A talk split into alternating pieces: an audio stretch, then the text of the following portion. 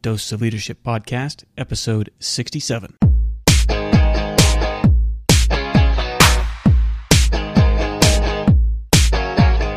Welcome to another episode of the Dose of Leadership Podcast, the show that brings you inspiring and educational interviews with today's most relevant and motivating leaders. Each episode is dedicated to highlight real life leadership and influence experts who dedicate their lives to the pursuit of the truth, common sense, and courageous leadership. And now, here's your host, Richard Rierson. Hey, everybody, welcome to the show. This is Richard Rierson. Thanks for tuning in to another episode. This show is brought to you by my sponsor, Audible.com. If you're like me, you like to read, but you're having trouble finding the time to squeeze in all those great books, well, Audible.com is a perfect solution. Audiobooks are great. I never thought I would like them, but I love them now. It's a great way to get caught up. I listen to get caught up on the book as I'm driving to work, if I'm exercising, any free time, working out in the yard, I can get caught up on all my reading. You can go to uh, my website, doseofleadership.com slash audible, and you can uh, download a free audiobook. Any audiobook they have, over 100,000 titles to choose from. You can download it for free, listen to it. You can sign up for 30 days with no obligation. If you don't like it after 30 days, you can cancel your subscription. But again, it's no risk to you. Go check out doseofleadership.com slash audible to make your smartphone smarter. Well, I'm so pleased to have on my show Bob Lutz. I'm real excited. He's one of the most experienced and high profile audio executives in the world. He's been in the business for almost 50 years, and he left an indelible mark on all three of the big U.S. automakers, most recently GM, where he reinvigorated its previously undistinguished vehicle lineup. His credentials are pretty amazing a fighter pilot in the U.S. Marine Corps, an MBA from Berkeley, former executive VP of BMW, former, former VP of Ford, former president of Chrysler, retired vice chairman of global product development with GM, member of the Lotus Advisory Council, the British sports car manufacturer. He's the ultimate car guy. He's an author too. He's written three great books: Car Guys versus Bean Counters, Guts, which is Eight Laws of Business, and his latest and greatest one, Icons and Idiots: Straight Talk on Leadership. Bob, what a thrill to have you on the show. Welcome to the Dose of Leadership. Well, thanks. Thanks for having me. I appreciate it. Well, guys, you know, I'm excited to learn. Recently, we were talking about uh, the Marine Corps, and when I started reading about you, I didn't realize that you were a fighter pilot. And of course, you and I were talking right before the recording. I didn't realize how much the Marine Corps taught me about business till I got out of the Marine Corps and into the business world. Did you have the same uh, experience? Yeah, absolutely. I think uh, the Marine Corps, uh, the Marine Corps teaches you first of all uh, to obey, but not to obey blindly unless that's absolutely essential. Uh, the Marine Corps encourages constructive discussion and dissent. Uh, the Marine Corps delegates, and uh, it's hard for people to, under, to to believe, but it's really not the officers who run the run the Marine Corps. Right. The actual running of the Corps is accomplished by the NCOs. The officers supervise, select, critique, uh, maintain policy, and so forth and so on. But the actual running of the Marine Corps, it's not micromanaged by the officers at all. Uh, all of the all of the real leadership and getting the job done is done by the staff, by the senior NCOs. You know, a lot of uh, I, I I would say on a weekly basis, I'm always I don't know if defending is the right word, but I'm always educating people about the Marine Corps and the leadership philosophy. It's so central to my philosophy today that it really was an organization where the only organization or the best organization I've been in where creativity and dissent, like you, you talked about there, and the, the and the kind of the mantra is it's not your right to challenge, it's your obligation. In fact, my biggest Right, absolutely. My biggest but unless unless unless your senior officer or NCO says the discussion's over, here's what we're going to do. Right. Then everybody shuts up and turns to. Yep. So tell me, gosh, there's so many things. I was reading your book, Icons and Idiots, and what, uh, and it reminded me a lot about the Marine Corps because, it, and I think back to all those colorful characters, and your book is really a, a, a kind of a chronological history of some of the colorful characters you've you've come across in your past, and it's such a refreshing book because, and it made me even think about some of my um, maybe the leaders I've come into contact with in the past that I thought were bad. But I love Yeah. I love how you take some of the weird, quirky characters, and we've all had them, but you found some good in them at the end, and I love that that kind of transition you had in that book, and it's made Well, me yeah, because I think um, leaders, probably especially in industry, but also in politics, um, tend to be somewhat skewed individuals. That uh, by that I mean, if you look at the total set of their characteristics, it's not you know six and a half, six and a half, six point eight, seven point oh, seven point two on a on a ten point scale. It's more like nine and ten on some characteristics, and three and four on some of their personal traits. the personal traits are sometimes hard to live with. It makes them hard to work for. Uh, sometimes very unpleasant. They can be very unfair, which is uh, which is hard on subordinates. But as long as they have a a central customer-oriented and shareholder-oriented focus, you can forgive all the nits and gnats and the weird behavior and the idiosyncrasies and so forth, and say, well, I didn't enjoy working for him, but I did learn a lot. It was like going through boot camp all over again. But you can't argue with you can't argue with the, what the guy accomplished. Yeah, that's true, and that's one thing that I have to learn about looking back at some of those colorful characters, which I think is great in this book. I mean, you worked with some great icons. You know, Lee Iacocca is probably yeah. the one everybody will remember the most. Tell me a little bit about what it was like working for him. Share some of those stories that you with with my listeners here. Well, Iacocca was at times when he was off his game or tired or feeling overly challenged in a large meeting uh, could really do some things that didn't make a whole lot of sense and said things that didn't make a lot of sense. and um, and you'd think, how did this guy ever rise to these heights? but other times when the chips were down, he'd listen to various views in the meeting, and then smoking a cigar. This is back when cigar smoking was tolerated in conference rooms. and all of a sudden he'd put this his cigar down and say, "All right, everybody, listen up. Uh, here's what I think we ought to do. One, and then he'd go two, and then three, and then four, and he'd lay out this perfect, flawless plan. He had absorbed all the inputs, he processed them, and then he outlined uh, sometimes a very bold strategy. For instance, one that isn't in the book when we had uh, the so-called Chrysler odometer scandal. It was, uh, right. uh, you know, much ado about nothing. But some of the cars we delivered had 150 miles on them because they'd been tested, randomly tested by us prior to delivery. And the argument was we were giving people used cars, which, which of course was silly. Um, but it turned it turned into a huge thing in the media and everybody was saying, "Well, why don't we just wait till it blows over, and or we'll stop doing it?" And Iacocca said, "No, wait. Here's what we're going to do. We're going to take full full page newspaper ads, all print. We're going to have a bold headline saying the truth about Chrysler odometers. We're going to apologize to the public. We're going to say that anybody who isn't pleased with their car can turn it back in for a new one, and so forth and so on. I mean, it was this." Bold reach out. It was like vertical envelopment, you know. Right. Uh, don't don't don't fight the enemy on his terms. Go way beyond them, land behind their lines, and then roll them up from behind. And it didn't cost very much money. There probably a hundred people turned their cars in, but it just took the wind out of the sails of the whole thing. And it was such a bold strategy that you know, nobody but Iacocca would have thought of that. You know what I love about what you point out, and even studying some of the greats, like like you said, some of these great iconic leaders. You know, behind all that boldness and that, that drive and that kind of brilliance, there was an underlying insecurity in there. And I think about Steve Jobs too, and reading his biography. And you know, he was driven by a lot of insecurities too. But that boldness was needed at the right place and the right time, right? Yeah. Well, Iacocca was a strange combination of uh, bluster, bravado, uh, a lot of he, he wanted to sound as much like a drill instructor as possible. Uh, his conversation was just laced with four-letter words, um, and uh, he sounded like the ultimate tough guy. but he was also very vulnerable, at times insecure in social in social situations, especially around um, people who had had a better or wealthier upbringing than he had had. He couldn't remember. He couldn't forget that he was the son of a hot dog vendor. Uh, that he was Italian. You know, he'd taken a, back in Allentown, Pennsylvania. He'd taken a lot of ribbing in school about it being Italian and so forth.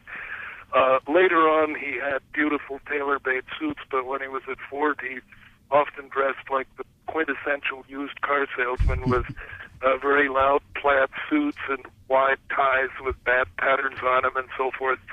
And uh, he, he he had this slight social inferiority complex. So when he was around people he didn't know, uh, like a, a big, uh, you know, a, a big uh, society event or a, a black tie ball for charity or something, uh, and he didn't know a lot of the people. He always had his entourage around him, and he then he just tended to have his entourage clustered around him, and he would basically talk to his entourage until uh, members of the entourage brought important people to him and introduced him, and then he was okay. But he was often slightly ill at ease in situations like that, and it it it, it also, um, for instance, one time, I think it was the Detroit News did a big article on me with a it was almost a full page article with a, a picture of me, and it said, uh, you know, the future leader in the automobile automobile industry. This was about 35 years ago, and um, rather than saying, "Boy, that was a great article," you know, that's good PR for for don't let it go to your head or something. He got the PR guys in and said, "What is this? How come Lutz is getting all this ink? Why why why wasn't I in that article? and when are you going to give me a big article like that?" Wow. Well, see, that's that's that's that's insecure behavior. Right. That's amazing. It's just an amazing, fascinating study of character. It's also amazing to me too, and, and Iacocca was an example in, the, in your chapter on uh, Harold uh, Red Polling. Is am I saying his last name right? Polling or is it Pauling? Poling? Yeah, Poling. Poling yeah. yeah. Mm-hmm. How? Yeah, I just I, I, mean, my gut was in knots. Listen, you know, because I could see, I could just feel the tension in those situations that you're in, and there were so many numerous ones you had. But in the end, you ended up being such great. You had great respect for each other at the end. Even yeah. Though, once, once I left Ford, and I went to Chrysler, and we introduced the successful LH cars, and and uh, he he told me, "Is uh, how was the cost control on these?" I said, "Red, you'd be very pleased with what I did. I, I exercised extreme cost control. They all came in on target. we can sell the base Dodge for sixteen thousand dollars and still make a lot of money on it." And he said, "Boy, am I proud of you. You know that that is just terrific." And but from from the time I left Ford, we really became good friends and. uh occasionally, even after he was retired, he'd occasionally uh, we'd we'd have dinner or lunch together, and it was a an extremely supportive relationship. So, but I'll tell you, working for him, uh, there were days when uh, people had to talk me out of quitting. I just said, I'm oh. not going to work for that guy. But that's not the term I used. I yeah, I can imagine. Used, I used the vernacular for uh, intestinal out, outlet.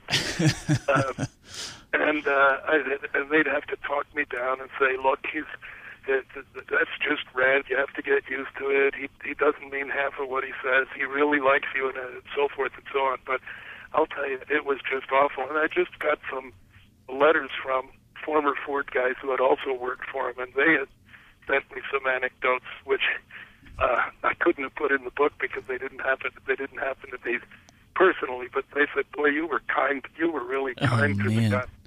uh, because they said he was just an almost impossible guy. And his reaction to whenever there was, you know, we were below budget or something, or the month came in, this was in Ford of Europe, when the month came in below budget and we didn't sell as much as we thought we were going to sell, he'd call an all-day Saturday meeting at his house and we'd all sit around and talk about profit improvement and so forth and just waste everybody's time. But it was his way of making us suffer for the fact that we hadn't produced the results. And it was, I tell you, it was, it was, it was just incredible. Yeah, I, I always thought you can't make this stuff up. I know I can't. I read that of all the chapters, that one just had me totally. Again, my stomach is in knots because I'm just. I, have been around guys like that, and this guy was, uh, but nothing to that degree. And I just, I don't know how you did it. And I was like, oh my god. Yeah. And I was reading this chapter, and what really was so great because I was so engrossed with with your stories and feeling it, and then just the complete surprise at the end how you you you actually learned something from him despite all oh, his, yeah. his his kind of um what we oh, would. Yeah, I mean, uh, I I cite the anecdote about the the second generation Fiesta, mm-hmm. where we calculated that. Um, in order to make the Fiesta pay, because it's a very small car with low margins, uh, we couldn't spend more than 400, 400 million in change and the, the you know the product planners came in with the program and it was over a billion and uh, I I was president at the time and I rejected it and told them to come back later they came back later and said, "Well, we scrubbed the program. We've got it to 800 million." And I said, uh, "Meeting's over. Come back when you're at 420." Wow. And they thought, "God, this guy Lutz is getting to be as bad as Poling. He doesn't listen to reason anymore." And finally, they came in and said, "Okay, we've got it. Uh, we're at 420. Uh, we had to give up some stuff, but nothing major." but we really need about another 70 million for a new front suspension. We cannot live with the front suspension on the car. And I said, well, I'll take that under advisement. And I went to see Red and I said, look, we're at 420 plus 70 for a new front suspension. And he says, tell them they can't have it. And I said, well, Red, that's not reason. He says, tell them they can't have it. No, okay. I went back and told them they can't have it. And they sulked for about three weeks and said, well, the car's going to be lousy. We're going to get the same criticisms on the front suspension that we had on the prior car and so forth. And lo and behold, after a month, they came in and said, we found a way to put a new front suspension in without tearing up the front end of the car, and we can get it for seven to ten billion. And at that point, I just said yes. And then I went to tell Red, and I said, look, Red, it's 420. I, I allowed him another 10 because they figured out a way to fix the front suspension. And he said, well, you shouldn't have given in. They, they might have done it for nothing. And I said, well, look, the program's 430 now. You know, we can't we can't keep track that close. He said, well, okay. And I applied that that lesson successfully later at GM on the current Equinox, um, current Chevy Equinox where it wanted to be 275 million more because they wanted to use the same architecture as on the Cadillac SRX, which is a much more expensive vehicle architecture. And I said, no. And they said, well, we we get, we we won't be able to put the bigger bigger wheels on. I said, tough luck. Live with the smaller wheels. I said, well, but Bob, that's not reasonable. Look, we'll sell so much. I said, we are not spending another 275 to put a Cadillac architecture under a Chevrolet. And sure enough, a month later, they found a way to Hmm. package larger wheels and brakes. Uh, so that was a valuable lesson. If it, you know, if it if it doesn't pass the smell test financially, you just say no, and Yeah. that what then starts putting people's creativity to work. you know, it's an interesting balance because I could see myself in that situation, you know, because, you know, I'm always a big advocate of, you know, they're the experts, right? They're the engineers, but you got to have that delicate walk that walk that tightrope of continue to push Yeah. them. Always ask why. Always ask why. Push and push and push. How do you know? How do you gauge that? How do you know it? Because at some point you even put it well, the, look, if if they had come back after two months and showed me a clay model with the little wheels and the wheels inboard and and said, "Look, Bob, we've studied everything we know how to study. We really cannot make this vehicle look right without going to the larger architecture." At that point, I might have relapsed. yeah. But and and there have been cases where I relented and finally said, "Well, okay," but um, I would say, you know, four times out of five, uh, by by pushing and initially resisting the high number, uh, you get a number that's much easier to live with, and that's much more much more inclined to get you high profitability. You know, I'm curious because of you- you've been in the auto industry for so long, and the whole I, auto industry is an idea game.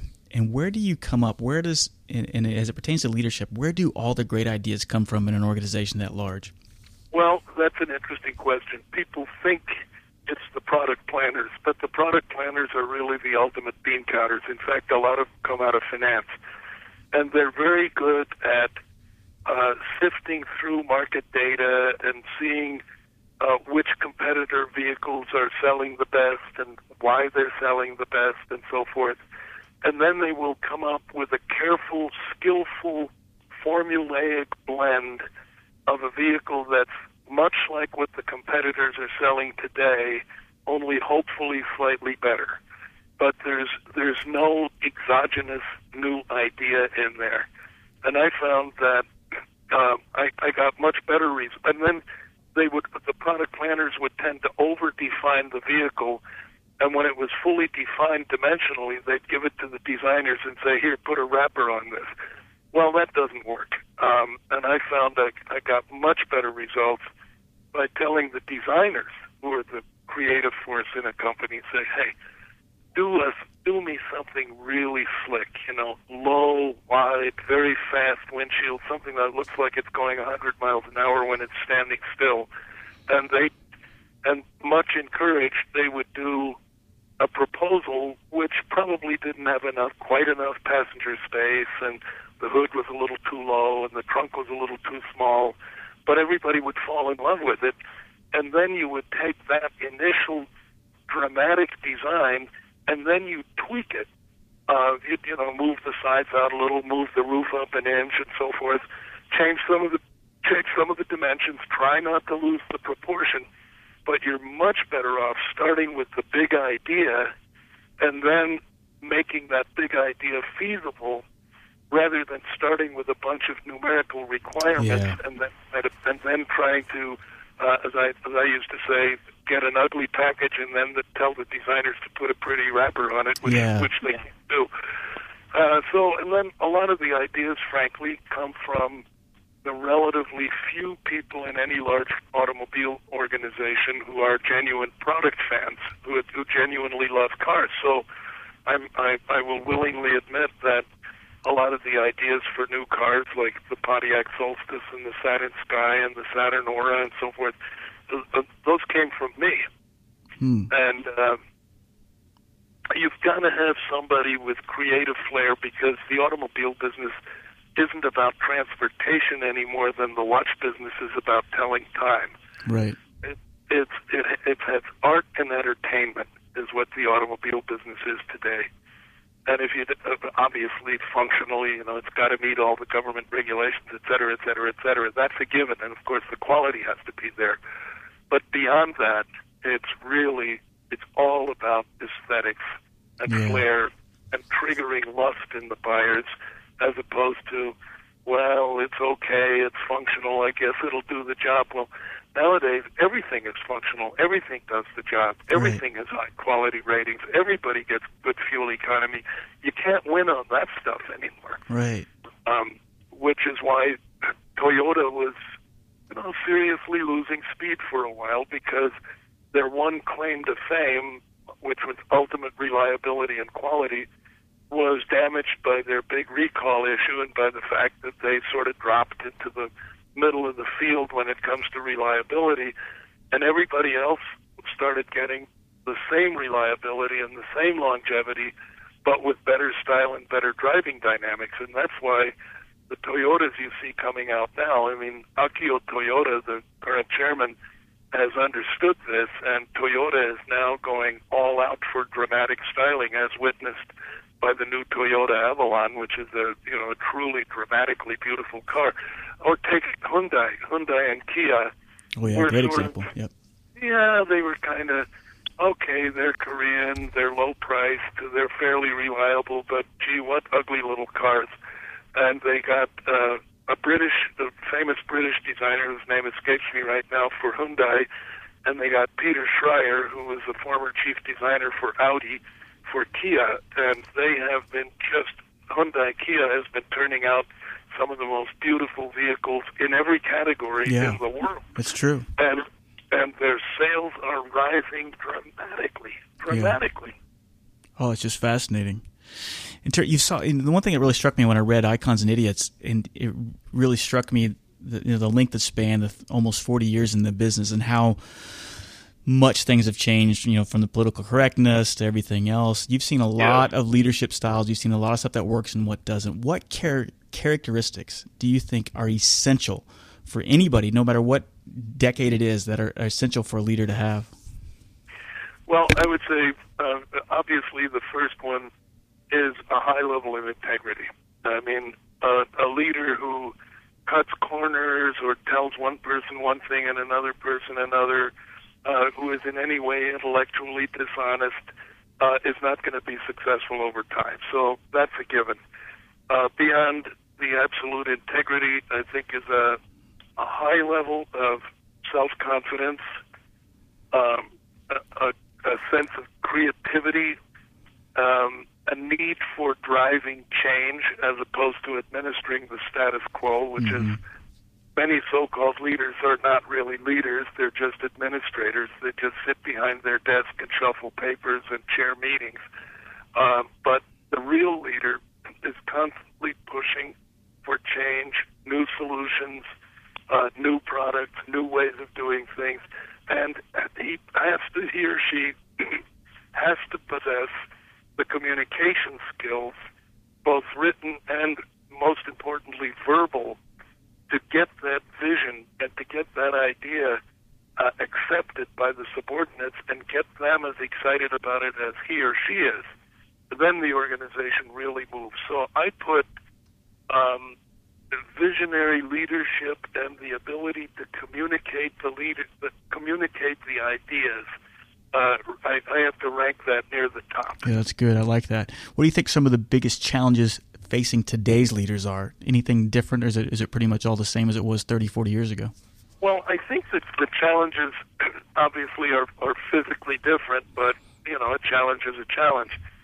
Um, I think the the the difference today is it's way too easy for leaders to be sidetracked into pursuing a bunch of what I call subsidiary initiatives, you know, like um, diversity programs. Well, that's a good thing.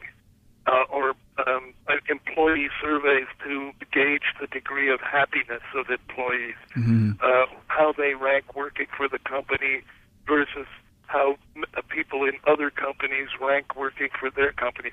That's all interesting stuff. I'm not saying it's not important, but it becomes very easy for a senior leader to allocate large blocks of time to stuff like that. Yeah. And it it's it's all nice to have stuff, but it is not driving the organization forward. So um, a, a leader now and then has to have a decent set of priorities. And the number one priority is how good is my product? How good is my service? What can I do? To, what can I do to beat the competition? Uh, that has to be the primary focus. And, and the problem with a lot of highly educated Harvard B school types, and uh, you know my view on formal business education. Only as a disclaimer, I can only say I am one myself. Mm-hmm. I've got an MBA with a 3.83 grade point average, so I am one, and I I do speak the language and I do know the techniques.